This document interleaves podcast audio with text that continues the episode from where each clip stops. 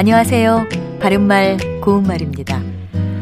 언제부터인가 우리는 코로나19에 대한 뉴스를 하루도 빠짐없이 듣고 있지요. 그래서 오늘은 이와 관련된 어려운 표현을 우리말로 다듬은 몇 가지를 소개해 드립니다.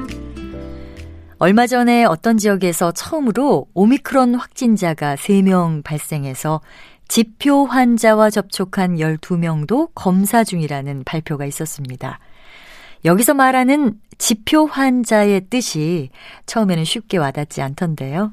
그래서 이것을 첫 확진자로 다듬었습니다. 또 코로나19 상황 초기에 비말 감염이라는 표현을 자주 들었는데요.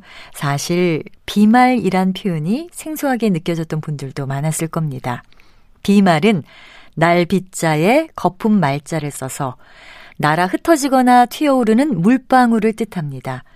이 어려운 한자어 대신에 침방울로 다듬어서 사용할 수 있습니다.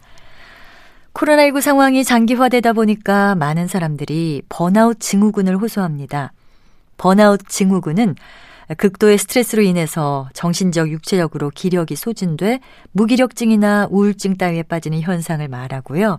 우리말 탈진 증후군으로 다듬었습니다.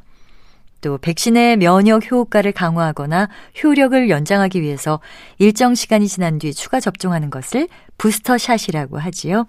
이것은 추가 접종으로 다듬었습니다. 바른말 고운말 아나운서 변희영이었습니다.